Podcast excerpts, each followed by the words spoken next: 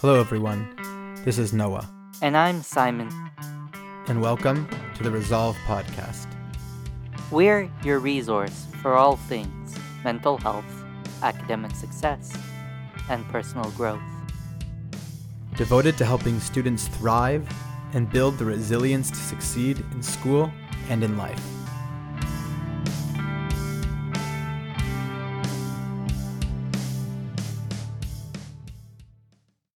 Welcome to another episode of the Resolve Podcast. Today I'm with Barbie Liss. Barbie, happy Friday. Thank you. I'm so happy to be here. Thanks for having me. Yay.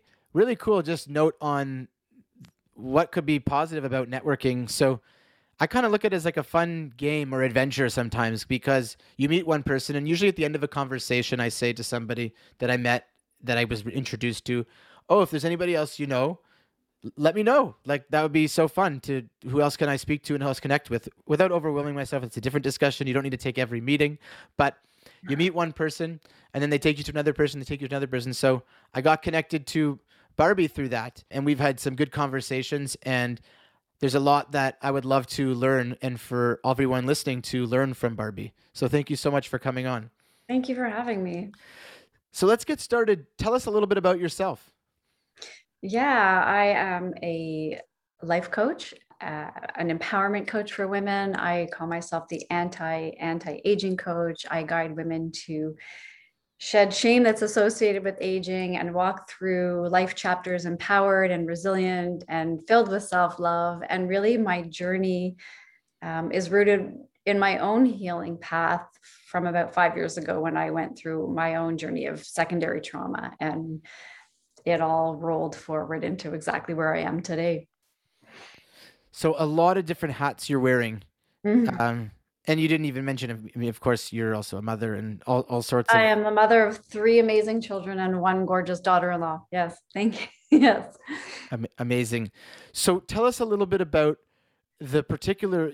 There's a particular topic that we're going to be talking about today called restorative justice, which is a very fascinating and important, timely, and relevant topic in our world. And I just can you give us a little bit of the backstory of how we even got to us having this conversation about restorative justice? How has that? What happened? Tell us a little bit about your story.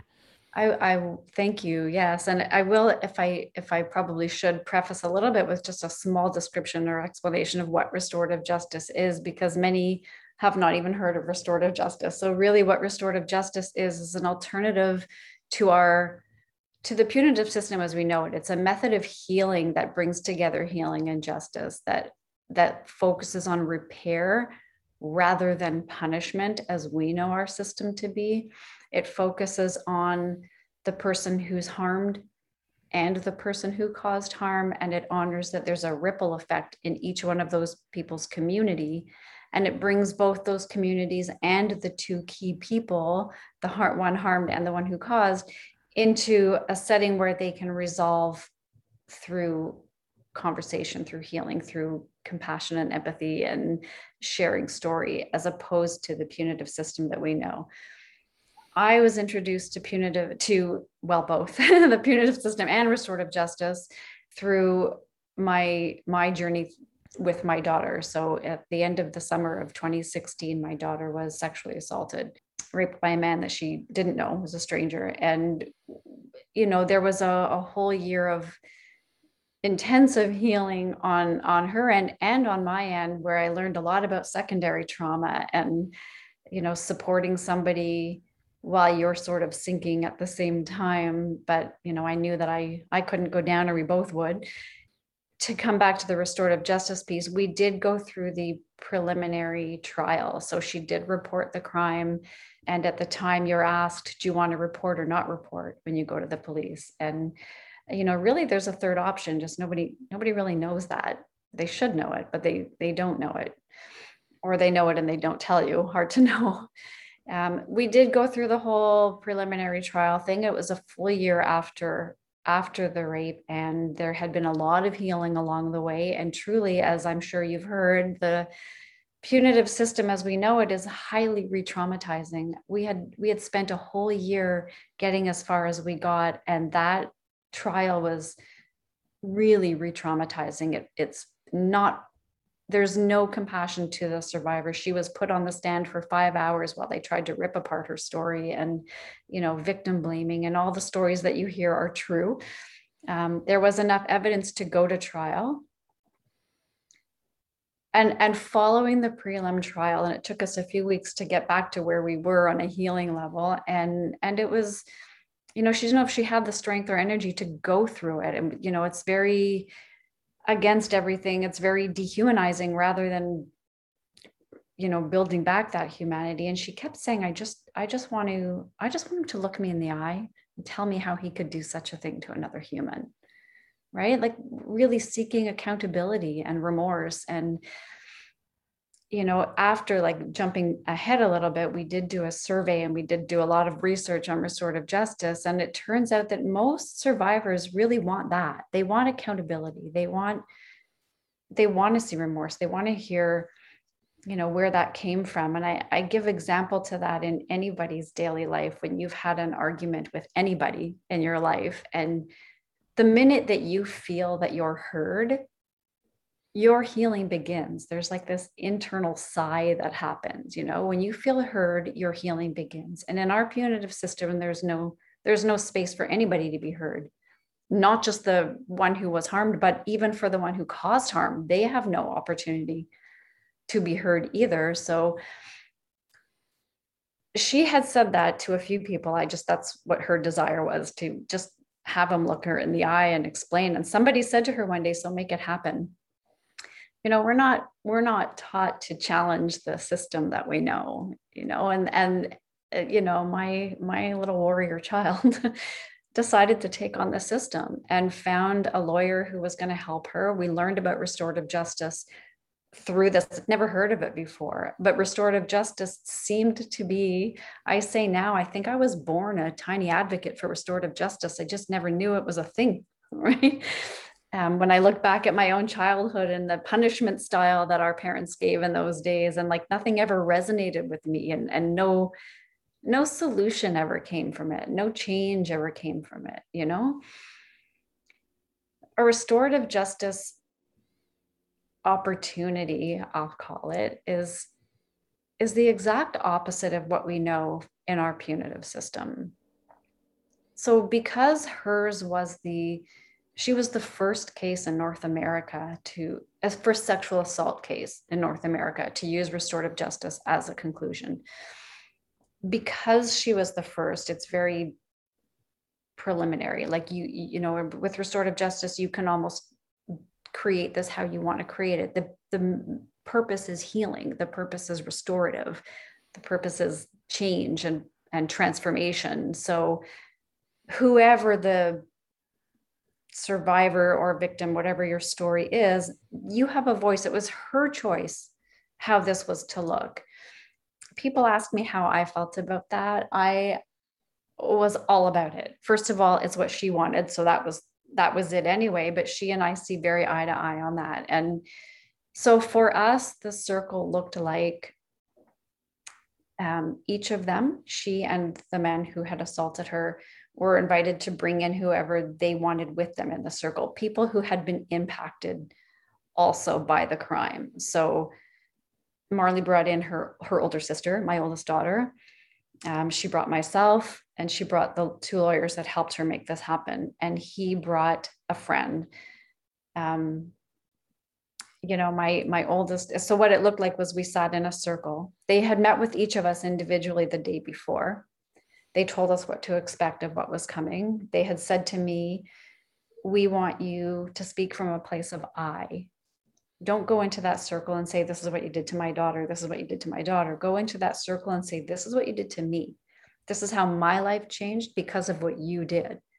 Right? It's, they said to me, it's very powerful to hear the mother's voice. And a lot of young men are very close to their mothers. Like when you think you've hurt the mother, that hurts, right? You, you realize how far you've gone. And, um, so we went in that day and we sat in a circle and, and i'll be honest i walked in that room that day and he walked in that room that day and i thought i'm going to be sick like i can't right and my and i'm holding my daughter up because i didn't know how she was going to do it and they sat us in this circle with a seating plan which I didn't love at first, but in hindsight was brilliant. Um, and they had a talking piece. So they led us with one question, which was, What brings you here today? And they told us that we wouldn't leave the, like, we wouldn't conclude the circle or close the circle until everybody felt complete. We ended up there for eight hours. We went around the circle three times. My oldest daughter was the first to speak. You're handed a talking piece, and nobody else is allowed to talk he was the last one to speak. So he had to sit and listen to all of us first, what brought us here. And I'll, i remember forever, my oldest daughter led in with, because she lives in British Columbia, and she said, except for my mom and my sister, I don't know any of you in this room, and you've all changed my life. Right? Like the day she was raped changed my life. 100% changed my life. The day of our circle changed my life again because to go around that circle and to get out everything that was inside for three years, right? This was now three years post rape. He had been mandated, I should throw in, he had been mandated to therapy. And our circle wasn't going to happen until his therapist felt he was ready. Okay, so it's now three years post assault, and he's gone through an extensive amount of, of therapy so you know we went around three times. We shared everything. Like honestly i call it soul vomit that first time around. Like it was everything that was in. And many times you know he would look at me when she was talking and he you know there was she received what she wanted. He did look her in the eye. He did take accountability. He did it was truly the most healing experience of my life on so many levels, on so many levels. It was healing from a place of what had happened to my daughter in that, you know, and it was also healing in a in a whole other way for myself as well and that I got everything out that I needed to get out. But it also validated for me so many beliefs and values that I have carried with me for all of my years since childhood where I've been told I'm naive and I've been told that I'm I don't understand and I've thought I'm I'm not naive and understand. We can heal through love and compassion. This whole punishment thing doesn't work for me. Right? I didn't offer it in when my kids were little the way I was offered it as a kid and I you know, I look at our punitive system which continues to perpetuate the exact same cycles again and again and again and nothing changes. There's no transformation. If he had gone to trial, if we had gone to trial, and if he had been charged, which seldom happens, but if he had been, and he'd been put away for a little while, what happens? You sit there, you get angrier, you don't get help, you don't get therapy, nothing changes. You come out, you can't get a job, you can't make your life, you get it gets worse, and you do again, and it it just repeats. In our circle, in this restorative approach where he had to go for ther- therapy first, we sat in circles together. This this man is now going to make change. This man is now a different human. This man is now going to go on to offer a different message forward, a better message forward, maybe become a father one day and raise beautiful sons. And, you know, like we we created change. And, you know, the second time around in our circle was very much about, so now what? You know, my daughter said to him, You're not in jail. What are you going to do with this? You know, we've been given a chance. She, she and I walked out of there and knew that our lives had changed, that we were here for, we found purpose in that circle. And we've both gone on to advocate and speak for this often. And I think that if we want to see change happen, if we want to see healing happen, things have to change. Everyone has a story, you know, he has a story. I don't think anybody is born a bad person, you know, nobody's born a rapist, right? Nobody's born a bad seed. Life happens. And, you know, what happened to him between being born and, and assaulting my child? Right and you know the conversation of forgiveness i'm i'm questioned a lot on how can you forgive how can you you know he didn't get what he deserved and like these are messages we're taught an eye for an eye you know and i think did he get what he deserved? What he deserved healing. That's what I think. He deserved to heal whatever story it was that led him to do such a thing. Do I forgive him? I hold great compassion and I forgive the human for the story that led him there. I don't forgive the action. I'll never forgive the action. I can't forgive the action, but I forgive the human and I hope healing for him. And I hold compassion to his story and I honor that he put in the effort to become a better person. And now we've made change. Now we've made change instead of continuing the same cycle that would have happened or nothing that would have happened had we gone our typical punitive route. What was the most important part of that? When when you think back to this, I mean, you've probably told this story so many times. What's the memory that stands out of all the experiences that you had there that really sums up everything that you just said about this? In the circle itself? Yeah.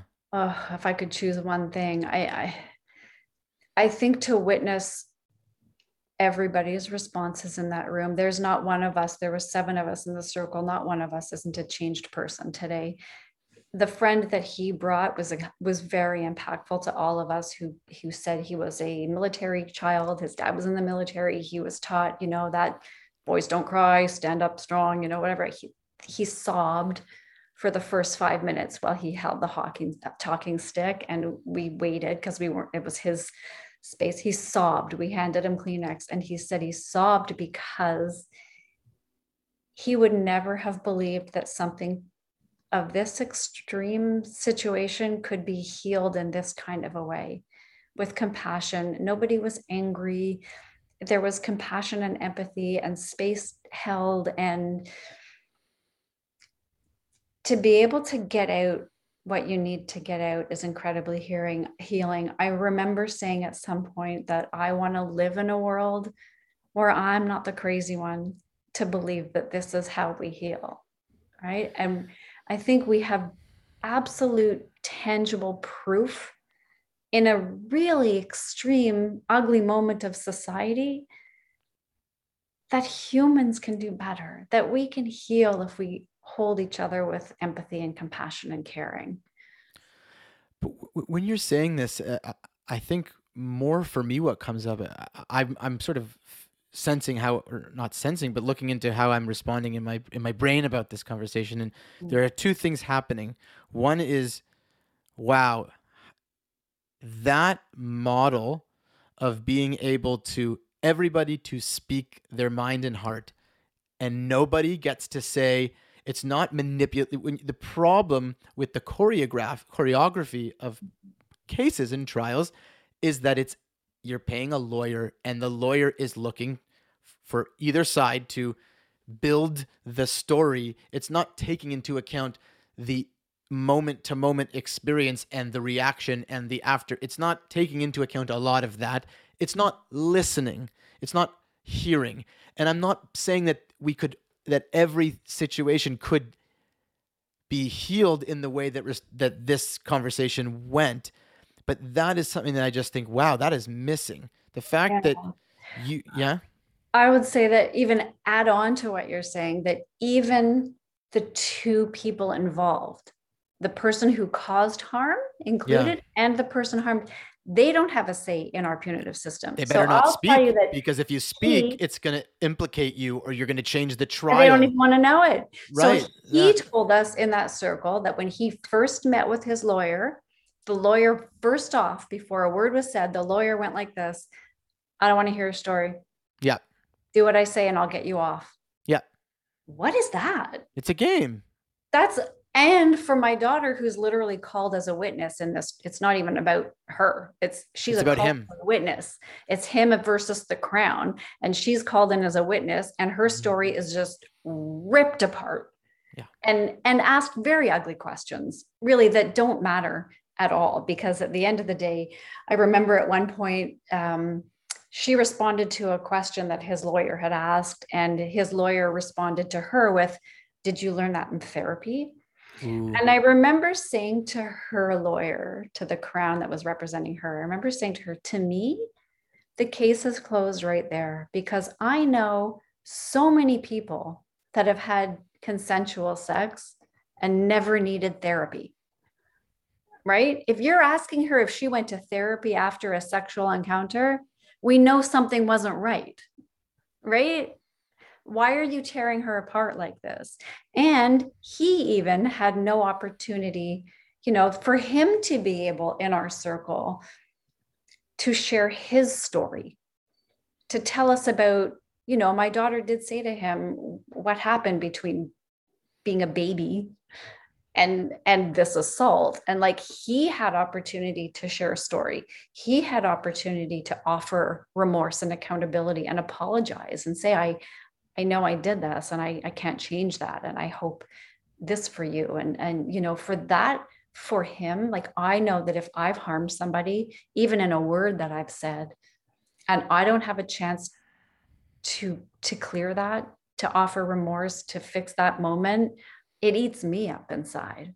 Right. So every single one of us in that room found peace and healing by sharing story, by offering compassion, and by and by creating change like this is you know if nothing changes nothing changes. We can't as a society keep running into the same wall and expecting a different outcome right? The fact that i think the main ingredient as to why that was so important to happen was because it the agenda was so what brings you into the room? So you get to say everything and anything that you want to say and everybody has to listen and That's everybody right. has to hear it.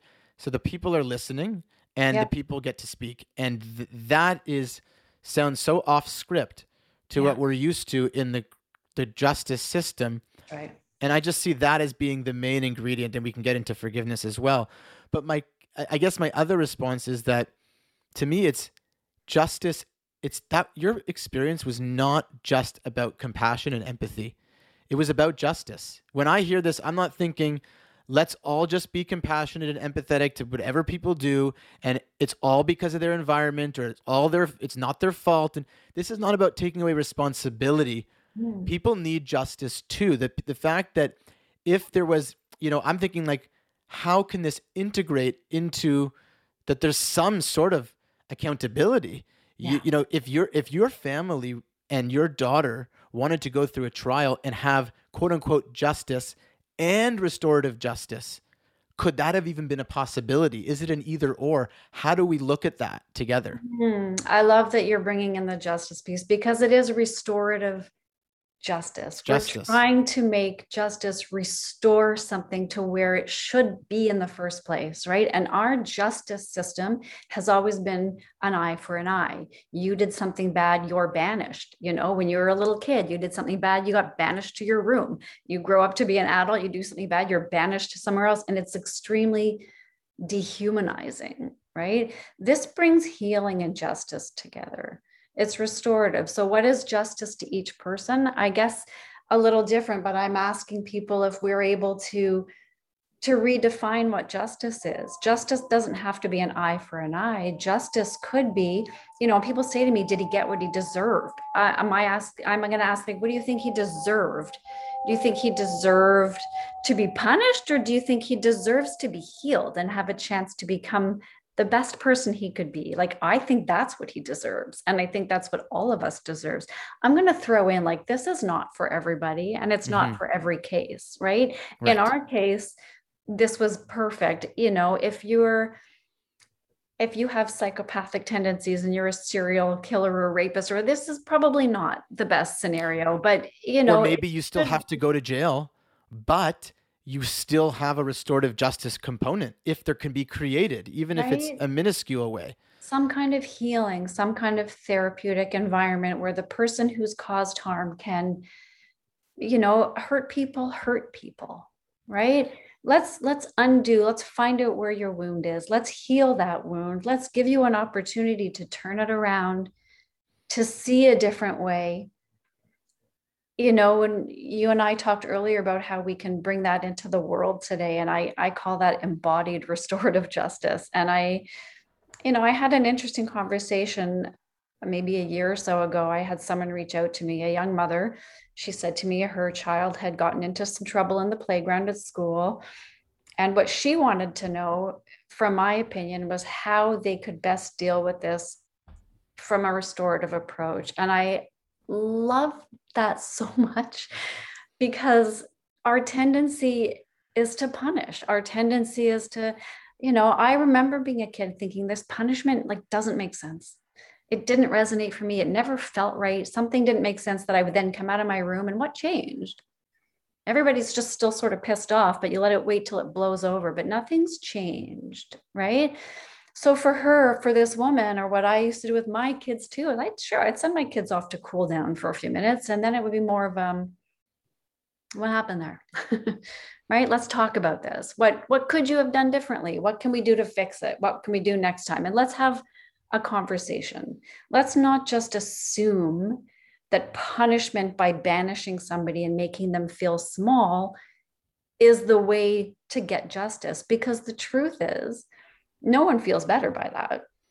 The person who was harmed doesn't gain anything doesn't feel better because you know i didn't feel better because my brother got sent to his room. I still hurt right? Like it didn't heal the moment. It just right? Let's maybe we can shift the conversation. Maybe we can change our mindset that the answer to somebody doing something wrong is by punishing them in a hard banishing kind of way. Maybe right. we can shift that to like when someone does something wrong let's have a conversation on that there still might be a consequence or sure uh, or I'm not saying no a, consequence. My kids had consequences, right? It's you just can't, you can't play with those crayons anymore all week. But we're also going to have what happened, right. and and and how could we do better for this next time? And it's a conversation. Like yes. we never we need conversation coming into the picture. I mean. I, my only, I guess, my only response, especially in looking at what you can really see it brightened in war, uh, because we're having, we're in the middle of a war right now going on in the world yes, it's true that there are many times that hurt people hurt people, but it's also true, sadly, that there is th- there are people and there, you know, whatever Putin went through when Putin was a child, you know what? There's a time and a place for that, and there's a time and a place to just clearly point out and say, it's not the time and the place. Absolutely. This this behavior is, I mean, maybe when justice, maybe when we get to a point, hopefully when this war ends and you know, you know, Barbie can have a conversation. I don't, I don't know, but but I think I, I can sit down and speak to yeah, Yeah, Listen, dude, what were you thinking? Where'd no. that come from? Yeah. But I, I think that, and I don't think it. I think the main point that you're saying that is just so. I, I just it's it's weird to think about it now and it, and you, you keep mentioning eye for eye and let me clarify I get to defend um, the Bible here for a second because that idea of the eye for eye comes directly from the Torah but what's so interesting about the Jewish system that comes comes from the, from Hebrew, the Jewish system there is that it was never actually meant literally as an eye for an eye, at least by the mass majority of the biblical commentators and interpreters. An eye for an eye meant compensation. If you took out somebody's eye, what's the compensation that should be given back to that person? And so that was always a combination of emotional damage, um, physical damage, inability to work, um, all, uh, the the time you missed, all sorts of different things mm-hmm. come into the mm-hmm. combination. It's not you just take out their eye in this right. detached way. There's a conversation about what happened and how did that impact you. How like were you not able to work? What's this? And then you determine what's the best course of action. And so it's a conversation but there's still a sense of justice but it's a conversation and even more important than that is that there used to be these cities of refuge if some, someone god forbid murdered somebody they basically went to a city of refuge and healed and healed for a while. There was still potentially a punishment and all sorts of things, but there was they didn't just you don't just go and sit and hide and never have any conversation or be reintegrated. There might be a period of time where you're not in normal society or something. Yeah. But for what uh-huh. purpose? Because there's forgiveness in tshuva in Hebrew, the idea of to return. The word tshuva, repentance in, in Hebrew, forgiveness, comes from the word shuv, to return. So at some point, you're going to be returning, whether it's to a higher self or to society or to your community. You don't just go to somewhere and get punished for no reason. You sit in the corner not know, what did I do? Why did I do it? Where's the sense of restoration and return? And I love that you're bringing in the Jewish reference because I will tell you that uh, in, in addition to some Mennonite cultures and some some other indigenous cultures, that restorative justice is rooted in in the Jewish philosophy of tikkun olam. it's very rooted in Jewish history. And tikkun olam means to heal the world. And it's about healing and everything you just said with the purpose of healing. And that is where restorative justice is rooted in, in, in the healing and in the conversation and in the i love what you're saying about eye for an eye. That's a game changer on that saying. And people i don't know where it got twisted right? But the idea that we have to punish and somebody should get hurt by because that you know to me i always have this analogy that i've, I've offered in this case is like you know when you when when people will slap their child's hand and say don't hit it doesn't make sense right? You you can't you can't offer the same behavior. We have to change it. We have to shift the conversation. We have to understand that there's a better way to heal. And by allowing somebody the opportunity to to share their story and to be heard and to have compassion offered. And and yes like what you said about sitting in our circle and um, offering like everybody had a voice and nobody else was allowed to speak it allowed you to say the littlest thing. I spoke about how my work day was affected my work life was affected my relationship was affected you know how my clients lives were affected because they knew that if my daughter she had a different sound my text my phone had a different sound for her. And if that sound went my clients knew that i was going to get up and leave in the middle of a session right? Like it it ripples it ripples. And for for him to sit there and hear this from everybody. Hmm. right? It's, like it, it's it, it's it's like every other part of our society we might value this but not yet in the justice system. But what's also coming to mind Barbie that I'm trying to understand is it seems like cancel culture is sort of the opposite of this idea. The idea in cancel culture is that somebody did something it, and maybe it wasn't good what they did. So let's literally bully them out of society mm. and hopes that if they say enough if they say i'm bad i'm bad i'm bad enough maybe they'll redeem themselves. And I, I just it something's not adding up there.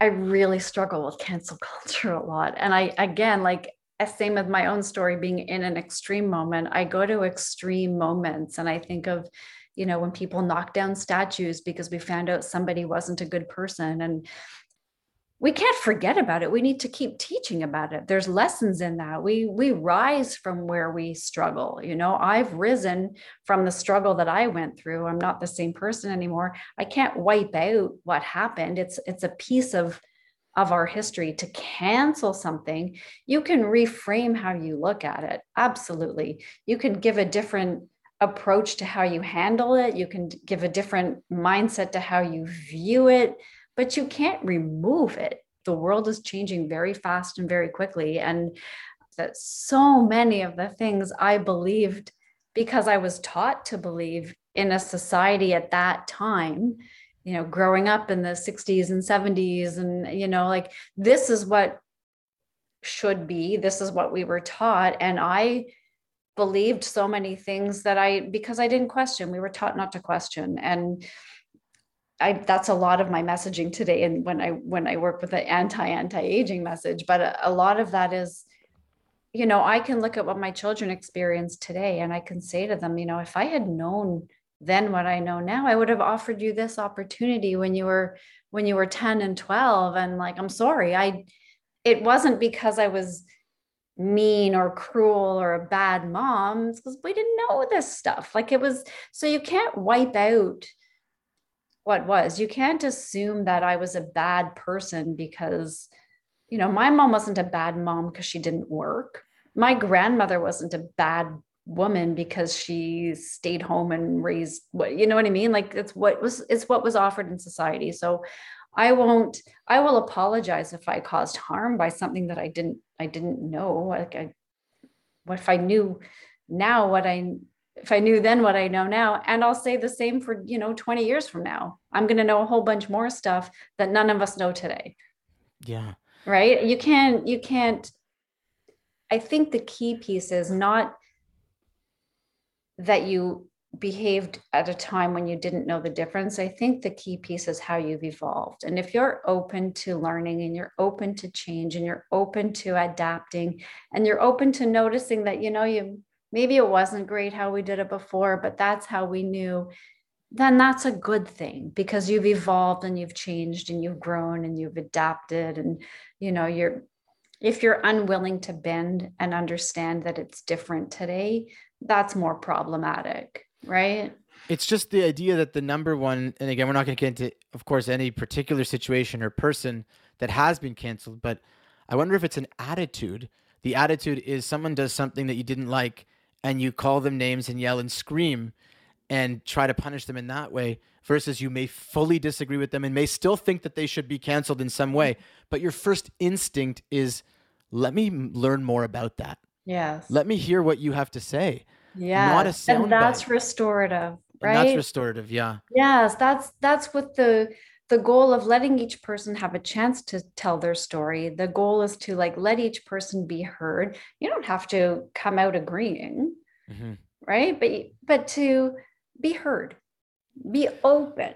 You know maybe you'll learn something new. Maybe you know there's so many things that are that there's being aware there's awareness being brought to today that again like when i was growing up we didn't even know it was a thing right? And if i'm open to the conversation. I could shut my kids down very quickly but if i'm open to it that's then we can see transformation. Then we can see where things are restorative. Then we can you know turn things from hurt people hurt people into healed people heal people. And we can change the narrative. We can you know do better. So barbie we've talked a lot about you and your experience with restorative justice. What was your daughter tell me about the residue and impact of this experience for your daughter Hmm. how did the restorative justice process help her life absolutely brought healing in the same way that I, you know, that I say it brought healing to me. It brought healing to her. There was stuff inside all of us in that room. Um, but for her especially, like there was stuff inside that I mean, I say it with myself and I'll triple it for her. Like I had I let out stuff I didn't even know was still in there. Hmm. Right. Like she got a chance to get out every piece of toxic energy, every question that came to her mind in the past in those past 3 years when it's all out of your body you can move forward and heal it. Now, that's not to say that she's never triggered and she doesn't have moments, but she has gone on to, she's also a coach. She works with women to reclaim their sensuality and sexuality after trauma. She works to empower women to claim their voice, to claim their, um, she runs groups. She's, she does speaking all over the place for restorative justice. She's absolutely, I'll say we, we have turned our pain into power and and taken something very ugly. And you know i remember way at the beginning when i i took some time off work and i remember walking back into work and i remember my boss saying to me like oh my god barbie. And i said to her then i don't know what it's going to look like but something's going to come of this for me.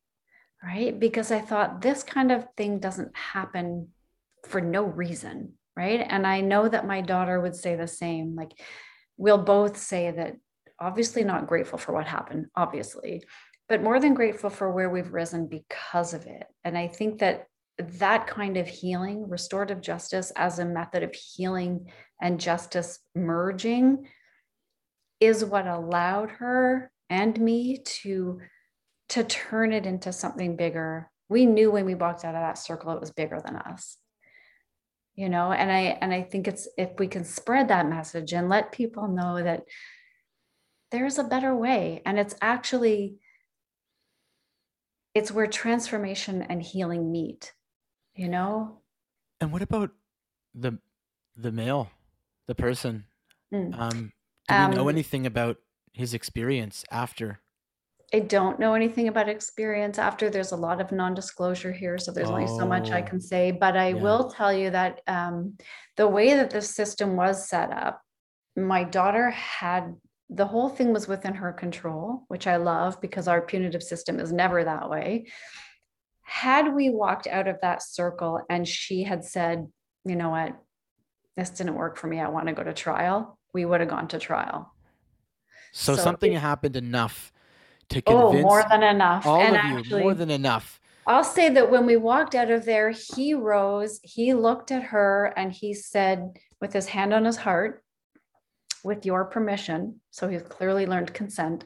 He said, with your permission, I would like to shake the hand of you and your mother and your sister. So we went from walking in that room. I walked in that room thinking I was going to pass out or be sick or something. And I walked out shaking his hand and saying to him, I, I hope you find healing. I hope you find peace more, even more than you have today. And I hope you do something with this. Because, you know, whatever the method of what needs to be the consequence or the whatever the person needs to to do the main reason for all of that is the hopes that they will not do this again and not only will they not do it again but they will be so far away from that and so he like, did say that he would like to one day and i don't know if i would love to know if he did and and mm-hmm. you know marley always jokes that maybe one day the two of them will sit on a stage together and tell the story a little soon maybe i don't know but he yeah. but he did say that he would like to do something with it like maybe maybe he's i hope speaking to you know maybe high school boys or university kids and mm-hmm. I, I, don't know maybe he's i think that he will do something with this because he we all walked out of there different that day.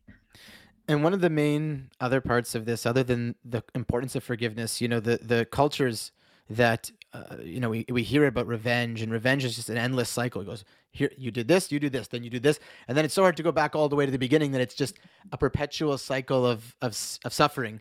Um, and i think that's what the power of forgiveness is the power of forgiveness is not to forget or to excuse or to justify it every little thing that happened but it's to say that there has to be an end to back and forth chaos and there has to be a sense of i'm going to do something different than what I did before. And I'm here to either be an advocate, to be to make something better, whatever it is. There's a real sense of forgiveness that permeates the space. And uh, from a mental health standpoint, not only is forgiveness so important, but a lot of people, perhaps in your daughter's situation and yours, are ruminating over and over again, playing out conversations you want to have, things you want to say, or things you could do or get out. And I think the one of the most powerful parts of the restorative justice process is that you take all that ruminative energy that, like, I need to like replay and just get everything out, and you put it into the real concrete world and speak it out to the real people in the moment. Yeah, I think for me, the forgiveness piece, and in my one on one coaching, when I work with people, I do a lot of um, generational wound healing and like healing the mother wound kind of thing. And for me, forgiveness is very much about compassion to a person's story, understanding that every person has a story, understanding that from generation to generation, wounds have been passed along, you know, and all of us are impacted by those wounds. If we're grandchildren of a Holocaust survivor, we are handed wounds that we don't even realize we're handed, right? And I think that bringing in understanding that every person on the planet has a story and if we can find out the story and hold compassion to that story, we're in a better place to be able to offer understanding, which brings forgiveness. And again, that doesn't mean forgiving an action, but it means forgiving a human. It's a big topic. And since it was the first case, I hope that this option can be mm-hmm. integrated into and not in a binary sense it could be an either and or altogether just people should know that the restorative justice exists and then on a personal level barbie mm. tell us how we can and this last question for today is how can we integrate the meta ideas of restorative justice into our relationships with the people that we love? Yeah beautiful. Um, I think a lot of it is to learn to sort of pause in a moment and to understand that it's you know we're very reactive. I think the first step i would say is to like pause for a second and just and and ask yourself if if the same repeated pattern let's look at the repeated patterns. Let's start to question things that we've always just accepted as as shoulds. You know it should go this way it should go that way. And and start to question if like what we've always known to be true does it make sense? Is it working? And what's a better way? Let's start bringing in conversations. Let's stop shaming and blaming and judging and give space for conversation. Um, I, I think the restorative approach of having that talking piece where only one person's talking at a time is a is a beautiful thing to bring into any um, like family or or partnership or friend whatever there's a wherever there's a moment and give each person a chance to share story and bring in compassion and, and space for hearing each other and fully understanding each other and then solving. It's not about going back and deciding you know who deserves what or like let's let's move forward. How can we do better? What did we do that maybe didn't work what can we bring in that would make it work? How can we do better? And let's let's move forward and create change instead of you know just punishing a moment and then leaving it stale and then it comes out and we all move on but nobody's nobody's learned anything nobody's gained anything nobody's transformed in any kind of way. And i think let's just well i would say like take a collective deep breath for a second right? And let's just rethink it. Let's just bring in you know open the door a little bit to possibility that there is another way. And i think that our story because it's in such an extreme situation is a perfect embodied example of how it, it can work. In a big moment it can certainly work. In a smaller moment. Yeah the, the extraction that i'm hearing is there could be you could be at the time thinking that somebody did wrong to you or they think that you did wrong to them. Either way both people get to speak yeah. uninterrupted and share their perspective how it made them feel what happened why what bothered them about it. Both get to speak both get to hear and then come towards a resolution together that integrates hearing and listening as a part of it compassion as a part of it. And that doesn't mean that we just listen and then we move and do the same things again. Hopefully we listen in a way that we make ourselves better than we were the la- the next time. But that first reaction to blame and fight and yell and scream and dismiss and say bad, bad, bad possibly could be replaced with this is what really bothered me that you just did. And can you tell me why you did that? What happened? What happened to you? Talk to me. You and here's how it impacted me. And here's how it impacted me. Yeah. So now you both have a better understanding and you both feel heard. And like I said before, as soon as you feel heard, healing begins. It calms the whole thing down. And now we can find resolve and we can make change and we can do better. That's From a good way to end love, this. Right? Yeah, Pardon me, what? From a place of love. That's a good way to end this conversation. Barbie, thank you so much for sharing with us about restorative justice and all of what that means and could mean, not just for you, your daughter, the perpetrator in this in this whole issue, crime, however we, we're going to talk about it. Every everybody, uh, thank you for sharing and telling us a little bit of the inside story there. And in the hopes that maybe this restorative justice can can have ripple effects both in the criminal system, justice system, and also in our personal lives. So thank you so much. Thank you so much. And of course, a disclaimer. This podcast and all of our mental health learning and educational content is not therapy and is not a replacement for therapy. Please seek professional help if needed.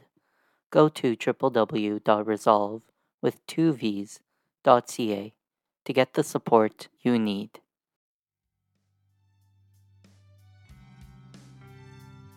And that's all for now. We hope this was helpful in some small way. If you like our content, please subscribe and give us a five star review wherever you are listening. Make sure to keep updated with all of our content on Instagram, TikTok, and Twitter.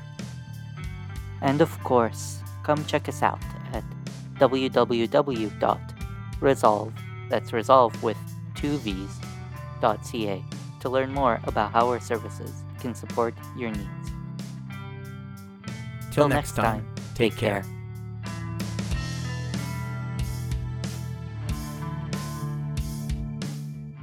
Theme song for this podcast is done by the band Mokuse no Maguro in their song Midnight Empty Street.